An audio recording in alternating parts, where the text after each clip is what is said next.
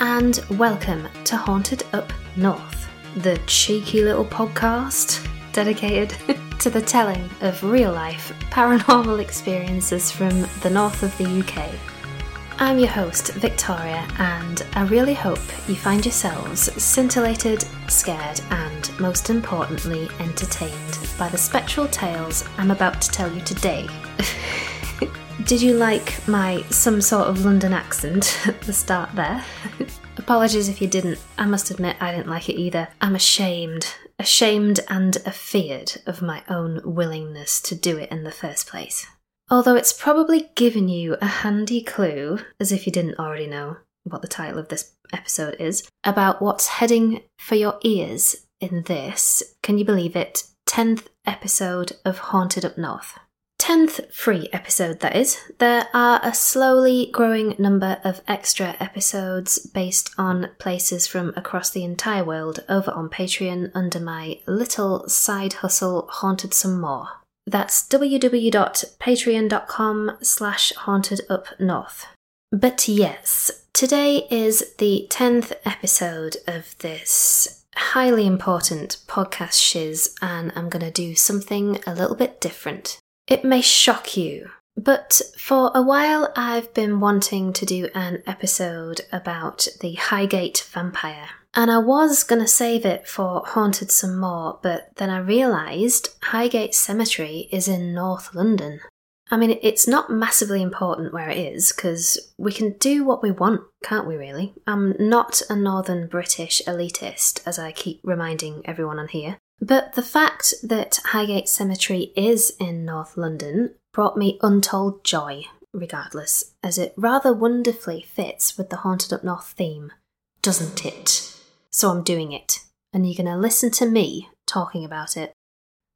Before we begin talking about Highgate Cemetery, I'd just like to give a shout out to someone who messaged me on Instagram in response to Hun number 8, Haunted Up North episode number 8 which was the Windhouse episode that talked a lot about the Isle of Yell in Shetland. The person, or people rather, who messaged me were a couple who've been on the telly, the actual telly. It's Elaine and Jen Cook from A Country Life for Half the Price, presented by Kate Humble.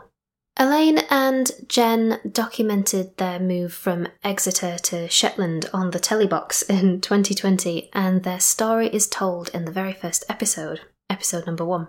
So they moved from Exeter to live in the Isle of Yell, Shetland, and they're very familiar with Windhouse and even suggested when they messaged me they might spend a night up there in the dark. So if they do, I hope they share their experiences with us. Share your supernatural experiences with us, Elaine and Jen Cook. But anyway, they actually messaged me to say that the estuary I mentioned, that I thought was an estuary in the episode, I wasn't quite sure at the time whether the estuary that sits beside Windhouse is actually an estuary or not. But it's not, it's not an estuary, it's a voe. And a voe is a small bay or narrow sea inlet in Orkney in the Shetlands. So thank you for correcting me, Elaine and Jen Cook, off of A Country Life for half the price. That information is much appreciated, and I've enjoyed learning something new about the beautiful place in which you both live. Uh, Adventure Shetland also messaged me, which was really nice, to say they enjoyed the episode. So thanks again to them for their support and for helping me gather a lot of the research I needed with which to put that spooky installment together. Please do check out their videos on YouTube to hear and watch some super scary stories of their own. So, getting back to Highgate Cemetery. So, I first became truly aware of the magic of Highgate Cemetery when I read a book by Audrey Niffenegger, who's most famous for writing The Time Traveller's Wife. But the book I'm referring to is one entitled Her Fearful Symmetry, which is a ghost story set in Highgate Cemetery, and it's one of my favourite novels. It's so beautifully and descriptively written, and it's made me. It's it's just I'm hooked on the whole Highgate bug now for the rest of my life. Ever since I read that, I'd wholeheartedly recommend reading or listening to it because it's fab. Also, Neil Gaiman's The Graveyard Book, which is absolutely amazing as well, is inspired by Highgate Cemetery, and that's another of my favourites. It's particularly atmospheric and moving. I think Highgate Cemetery has inspired a lot of literary works and films, and those are just two of the ones that I've read. But if you'd like to find out some more about books that are inspired by this graveyard, go online and have a look. Wikipedia has a good list if you'd like to carry on the enthusiasm for this location after this episode has ended. So, Highgate Cemetery, what is it? It's a cemetery in Highgate, in North London, as I've said, in the borough of Camden, England. Highgate itself is a suburb of North London at the northeastern corner of Hampstead Heath, 4.5 miles north northwest of Charing Cross. At its centre is Highgate Village, which has a lot of Georgian shops, pubs, restaurants, and houses, with much pleasant greenery and woodland stuff going on around it. But the thing it is probably most famous for is its big old cemetery, the construction of which dates as far back as 1839. It's one of seven cemeteries, otherwise known as the Magnificent Seven, that in the 1830s and early 40s were built around the outside of central London to accommodate the rising number of deaths that a equally rising population, which is what London had in those days, inevitably brought. The inner city cemeteries were becoming very crowded, very smelly, very disease ridden, and very uncared for, with many corpses being buried amongst others in shallow graves and having quicklime thrown over them to speed up decomposition so the grave could be used again a few months later. Ugh. Because of this, in the early 1830s, Parliament created the London Cemetery Company, founded by architect Stephen Geary, which decided that seven new magnificent cemeteries should be built. And these seven new magnificent cemeteries were Kensal Green, which opened in 1833, West Norwood, which opened in 1836, Highgate in 1839, Abney Park, Brompton, and Nunhead in 1840, and Tower Hamlets in 1841. Highgate, like its other six cemetery site friends, soon became a fashionable place to be buried and was much admired by the Victorians, who loved a bit of Gothic tomb action, which, as we talk about the aesthetics of the cemetery some more, you'll find all seven cemeteries are absolutely bursting with. Highgate consists of two sites, an east side and a west side, west side, situated on either side of Swains Lane, next to Waterlow Park. The west side of the cemetery is the oldest part of the cemetery and has loads of trees and shrubberies and wildflowers, most of which have, according to Wikipedia, been planted and grown without human interference and it's become an unofficial nature reserve as it's also a haven for birds and animals such as foxes. Can you imagine the midnight parties? The west side of the cemetery has a number of notably remarkable uh, things. uh, I don't know what to call them. Places of interest, buildings even, that makes it considerably more than just your average graveyard. One of these notably remarkable things is the Egyptian Avenue, inspired by none other than Egypt, as when the cemetery was founded, interest in that particular part of the world was pretty popular.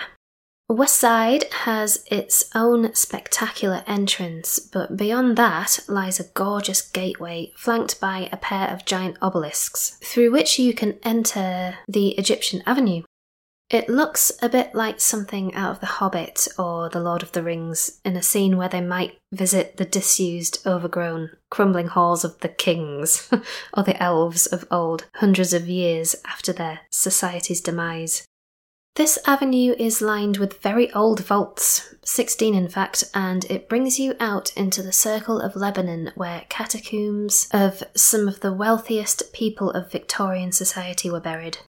On the inside face, the tombs are built in the Egyptian style, while the tombs on the outer face, which were added in the 1870s, are in the classical style.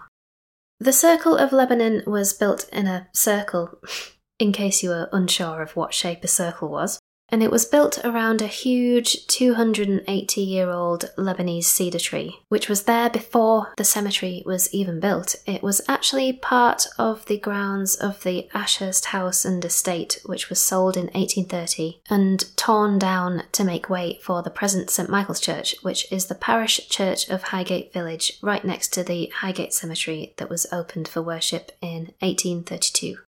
Sadly, the tree was taken down in 2019 due to extremely bad decay and replaced with another. All things, unfortunately, come to an end eventually, but it's nice they replaced it with another. Above the Circle of Lebanon are the Terrace Catacombs, a Gothic style structure built in 1842, named after the fact it was constructed on the site of the previous Ashurst Estate Terrace. It is 80 yards long with room for 825 people in 55 vaults, with room for 15 coffins in each.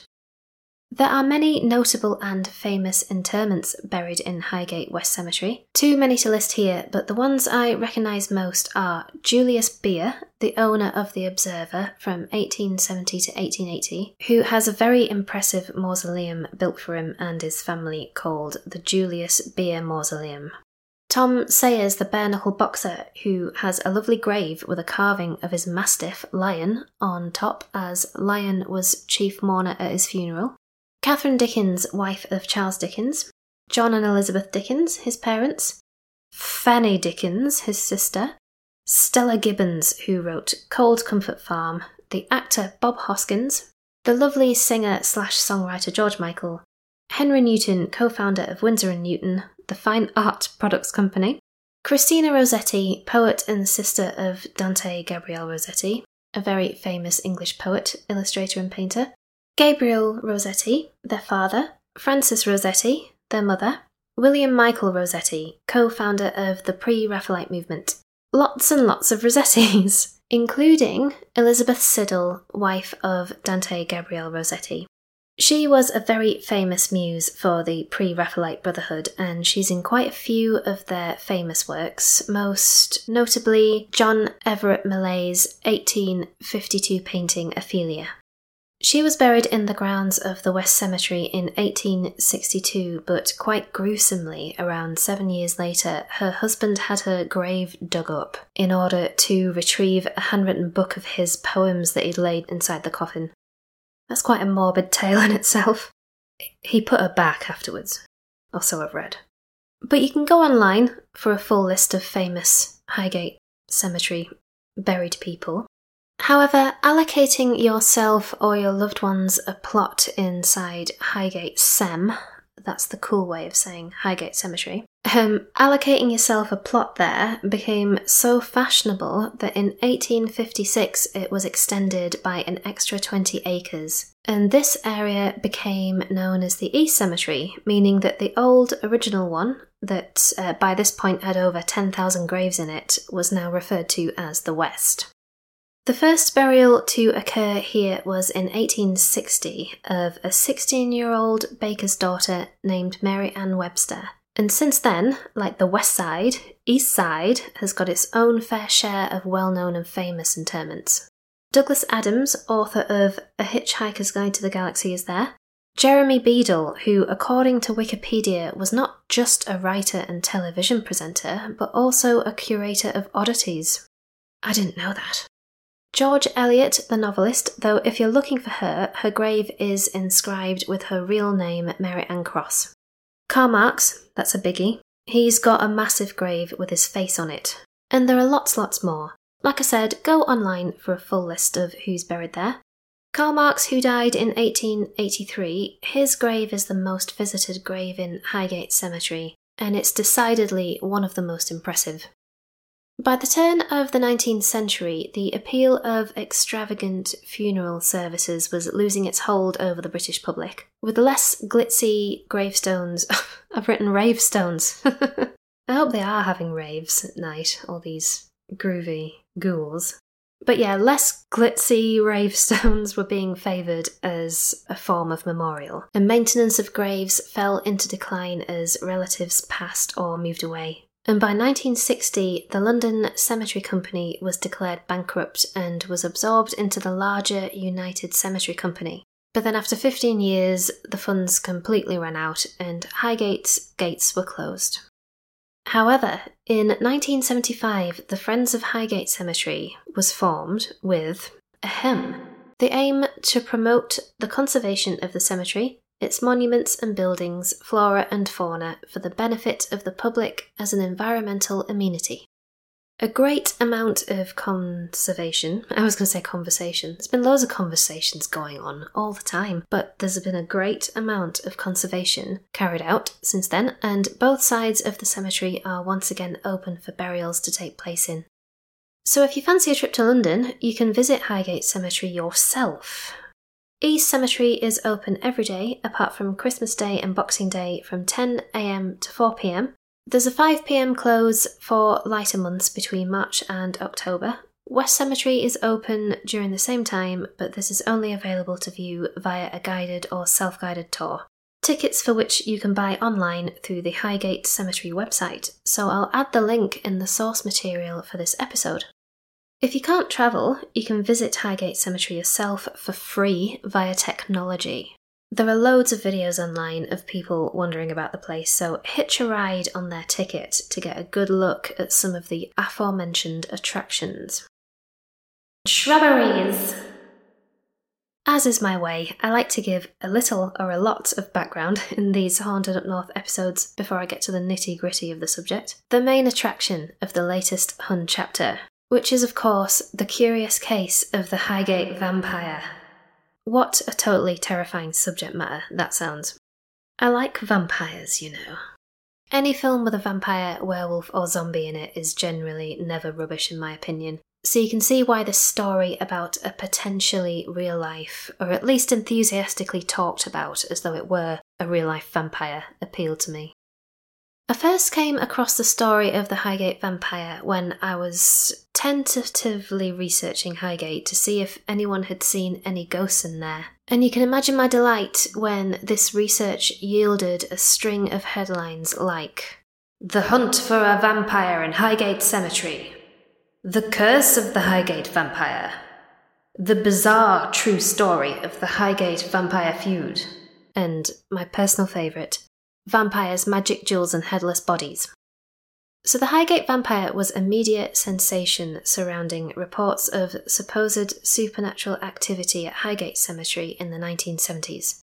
According to Vampires, Magic Jewels, and Headless Bodies, Western culture in the 1970s was awash with a morbid fascination of the occult, with bands like Black Sabbath dominating the wireless. it wasn't that long ago and films like The Exorcist and The Wicker Man scaring everybody silly. And it was also the decade of the Enfield Poltergeist, another North London ghost story. So the 70s in particular were the perfect platform from which this sort of horror orientated hysteria sprang from. On February the 6th, 1970, a man named David Farrant wrote to the Hampstead and Highgate Express to say that on the night of 24th of December 1969, whilst walking past Highgate Cemetery, he'd witnessed the apparition of a ghostly grey figure and wondered if anyone else had experienced anything similar in this particular North London suburb. A few days later, reports flooded in from people who'd been plagued with a variety of unexplained phenomena in and around the grounds of Highgate Cemetery, such as the apparition of a spectral cyclist, a woman in white, a figure wading into a pond, a pale, gliding form, bells ringing, and voices calling. However, a collection of associated supposed witness accounts sparked a particular interest from the general public. One night in 1963, a couple were walking home down Swains Lane when they passed by the cemetery's north gate and came face to face with a tall, dark figure floating behind the railings with a ghoulish, contorted face. In 1967, two teenagers claimed that as they were walking home along Swains Lane, they saw a vampire or something likening to the undead rising from inside a grave near the Highgate Cemetery's north gate. Another teenager awoke one night to feel something cold and clinging that left visible finger marks on her hand, while other individuals reported a tall man in a hat with glowing blood red eyes walking right through the cemetery walls and a man walking his dog saw something that appeared to look like black treacle slide from the street in Swains Lane over the wall into the cemetery. In early 1970, several animals were found dead, with their bodies drained of blood and slashes across their necks. And it wasn't long before self proclaimed exorcist and vampire hunter Sean Manchester declared that the people of Highgate were not witnessing a harmless earthbound apparition, but a vampire. And not just any vampire, a king vampire who was a medieval black magician who'd practiced magic in Wallachia, the home of Dracula, before being buried in the cemetery. He believed this king vampire's body had been resurrected by a modern Satanist so that his body could stalk, in demonic form, the Highgate Cemetery grounds at night. This revelation led both David Farrant and Sean Manchester to vow that they'd destroy this evil entity that was terrorising Highgate. And on Friday, the 13th of February 1970, a full on televised vampire hunt was scheduled, complete with dozens of vigilante vampire hunters, all holding wooden stakes, combing the graves of Highgate in the hope they'd catch the ghastly spectre and swiftly dispatch him with their homemade weapons. Despite the efforts of law enforcement to control the mob, several graves were sadly opened and corpses were beheaded and mutilated with spikes. In August, during the same year, a woman's hundred year old corpse was found decapitated and burned near her grave. And a few weeks later, Farrant was discovered creeping about a churchyard with a wooden stake and crucifix in his hands. Some days after this, Sean Manchester returned to Highgate Cemetery and apparently forced open the doors of a family vault after being guided there by a psychic helper, presumably with the idea that vampires lived in there. And upon lifting the lid of a coffin, he was about to drive a stake through the corpse that lay inside it until a friend convinced him not to and to just leave some garlic and incense there instead.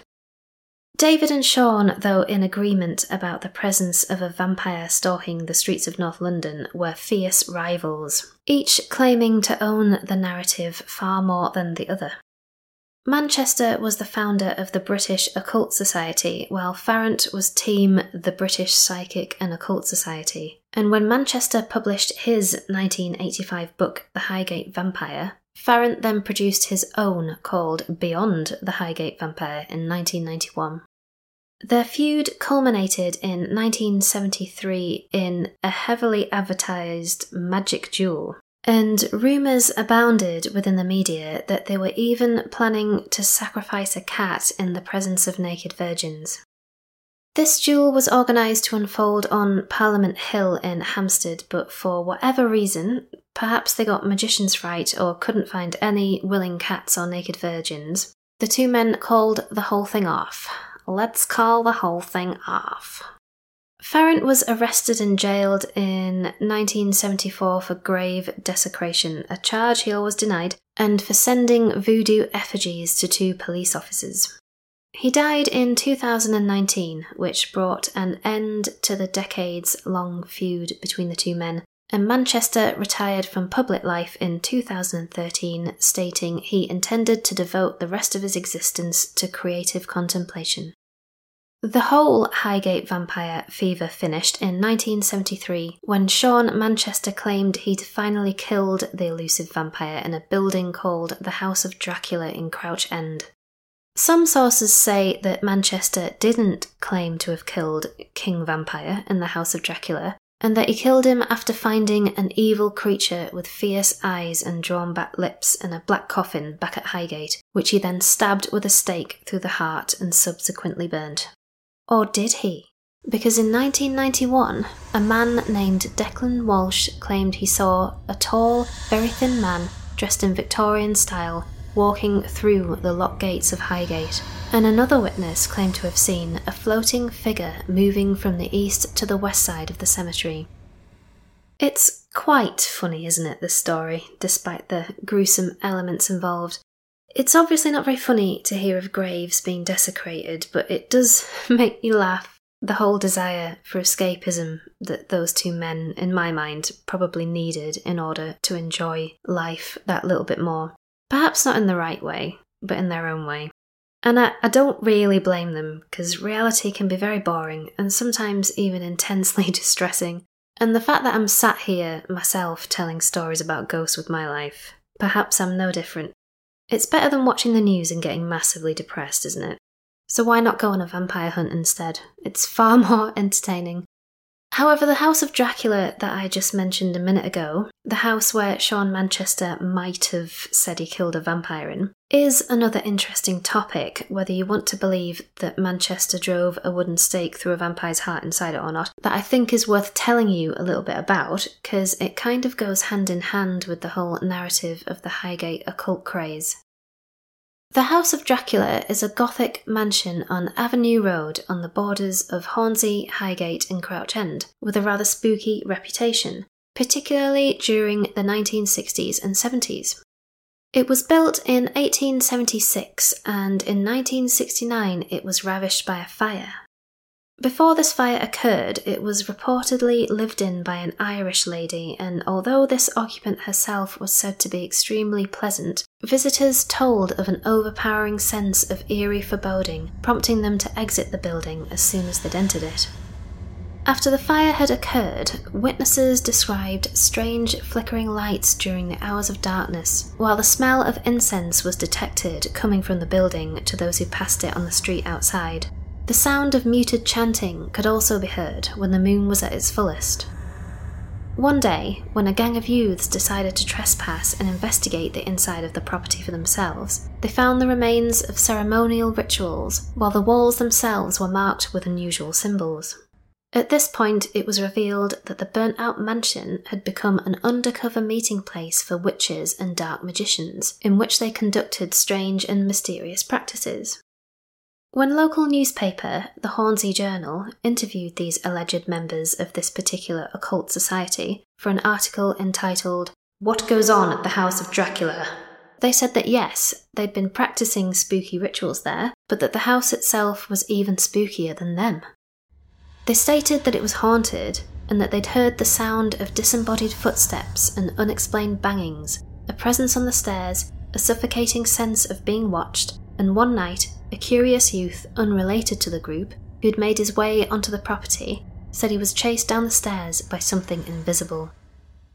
All this supernatural drama, however, wasn't appreciated by the House of Dracula's more conservative neighbours. So in the late 1970s, it was converted into a block of sheltered flats, which it remains to this day, although the original 1876 Gothic arch and entrance has been retained as a nod to its Victorian heritage. I couldn't find any evidence of anyone reporting anything supernaturally untoward in this relatively newly converted block of sheltered flats. But today, reports of ghosts at Highgate Cemetery itself are limited to only a handful of unexplained apparitions, one of which includes sightings of an old woman with long hair who races about the gravestones looking for her children whom she is said to have murdered in a fit of rage and a figure who simply gazes into the distance, vanishes when approached, then appears in another spot to continue staring into space. Although the 60s and the 70s, 1960s and 70s, seem to be the two decades of focus when talking about when all this spooky Highgate stuff began, Tales of ghosts and spectres, however, roaming the Highgate's pathways didn't begin in the 1960s or with the Highgate Cemetery vampire. The earliest account of a ghost being reported there began in 1626 and involved none other than Sir Francis Bacon, one time Lord Chancellor of England, also writer, philosopher, and amateur scientist, and the ghost of a chicken. A chicken the following encounter I'm about to relate apparently took place in Pond Square, although the pond that it refers to has long since been filled in. But the story about the ghost of a chicken came about as a result of the fact that Francis Bacon was one of the first people to put forward the theory that refrigeration might be used as a means of preserving meat. So, on a freezing morning in January 1626, Francis Bacon decided, whilst in the company of an acquaintance named Dr. Winterbourne, to put his refrigeration theory to the test by purchasing a chicken, killing it, and stuffing it with snow. Nice. Not long after this, Bacon caught a chill, was taken to Arundel House, where he subsequently died. Since then, and to this day, there have been reports of a phantom white bird resembling a plucked chicken that appears from nowhere and races around the square with a frenzied flapping of wings. In 1943, a man named Terence Long was crossing Pond Square late at night when he heard the sound of a horse's hooves and the rumble of carriage wheels. With a loud, piercing shriek, the ghostly chicken appeared, raced around the square, then eventually disappeared. In the 1960s, a broken down motorist encountered the same apparition, as did a couple whose snogging was abruptly interrupted by said chicken materialising above, completely out of thin air, and dropping right down next to them. That's so weird. Poor chicken. I'd be pretty distressed by the whole memory of my death if that was the way in which it was performed. A chicken doesn't have any less right to be a ghost than anyone else just because it's a chicken. But nonetheless, it does offer a slightly more light-hearted way to finish off some undeniably morbid narratives. I hope you enjoyed it anyway. I hope you enjoyed all of those stories, and I hope you've enjoyed all 10 or 10 and a half really, if you count the sneak spook or whatever I called it pre premiere episode I released all the way back in early October last year. I hope you've enjoyed all 10, 10 and a half. It seems so long ago that I did the first one, even though it hasn't even been even a year. Uh, sorry, even half a year. it's definitely not been a year, but it hasn't even been half a year since I started this whole thing. I've been really humbled by everyone's support for Haunted Up North, and I often have a peek at how many of you have been tuning in from all across the world. It's absolutely inspiring to see that someone has been listening to my little voice from all the way over in Las Vegas or Lanzhou. And whoever you are, or wherever you're from, I want you to know that I massively appreciate you taking the time to press play and hear what I have to say. About ghosts, obviously. The more we listen, the more we connect, the better life will be, especially for the little people like you and me. So, to all the little people out there in every part of the world listening to little old me from little old Britain, thanks. And I mean it. I hope you found these ghosts to be good ones and that you were suitably entertained by them. Long live this lovely world and all who haunt her, and may her power forever compel you to never presume that chickens can't be ghosts as well, because equal ghost rights for chickens are what we should all be about. Remember to send me your doorstep ghosts, and if you fancy some extra Hun action, head on over to Patreon and sign up for Haunted some more. See you later. Bye!